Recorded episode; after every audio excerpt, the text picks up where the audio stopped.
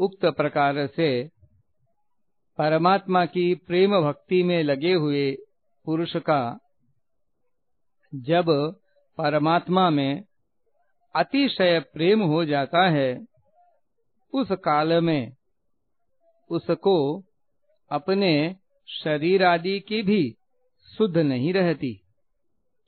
जैसे सुंदर दास जी ने प्रेम भक्ति का लक्षण करते हुए कहा है। प्रेम लग्यो परमेश्वर सो, तब भूल गयो सिगरो घर बारा। ज्यो उन्मत्त फिरे जित ही तित, नेक रही न शरीर संभारा।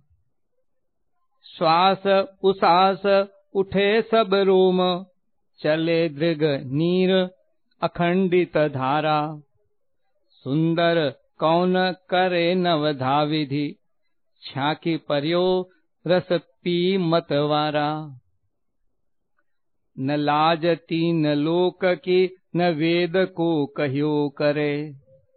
न शंक भूत प्रेत की, न देव यक्ष ते डरे। सुने न कान और की द्रसे न और इच्छना। कहे न मुख और बात, प्रेम भक्ति लक्षणा। प्रेम अधीनो छाक्यो डोले, क्योंकि क्यों ही वाणी बोले। जैसे गोपी भूली देहा, तैसो चाहे जासो नेहा। नीर बिनु मीन दुखी, क्षीर बिनु शिशु जैसे। पीर की औषधि बिनु कैसे रहो जात है? चातक जो स्वाति बूंद चंद को चकोर जैसे। चंदन की चाह करी सर्प अकुलात है। निर्धन जो धन चाहे कामिनी को कंत चाहे।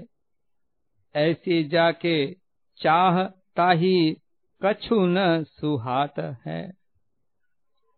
प्रेम को प्रवाह ऐसो, प्रेम तहा नेम कैसो। सुंदर कहत यह, प्रेम ही की बात है। कबहू क हंसे उठे नृत्य करे रोवन फिर लागे।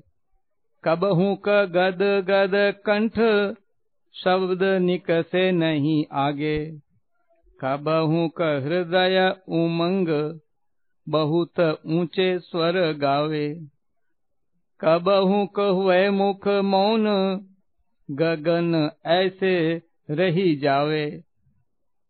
चित्त वित्त हरि सो लग्यो सावधान कैसे रहे?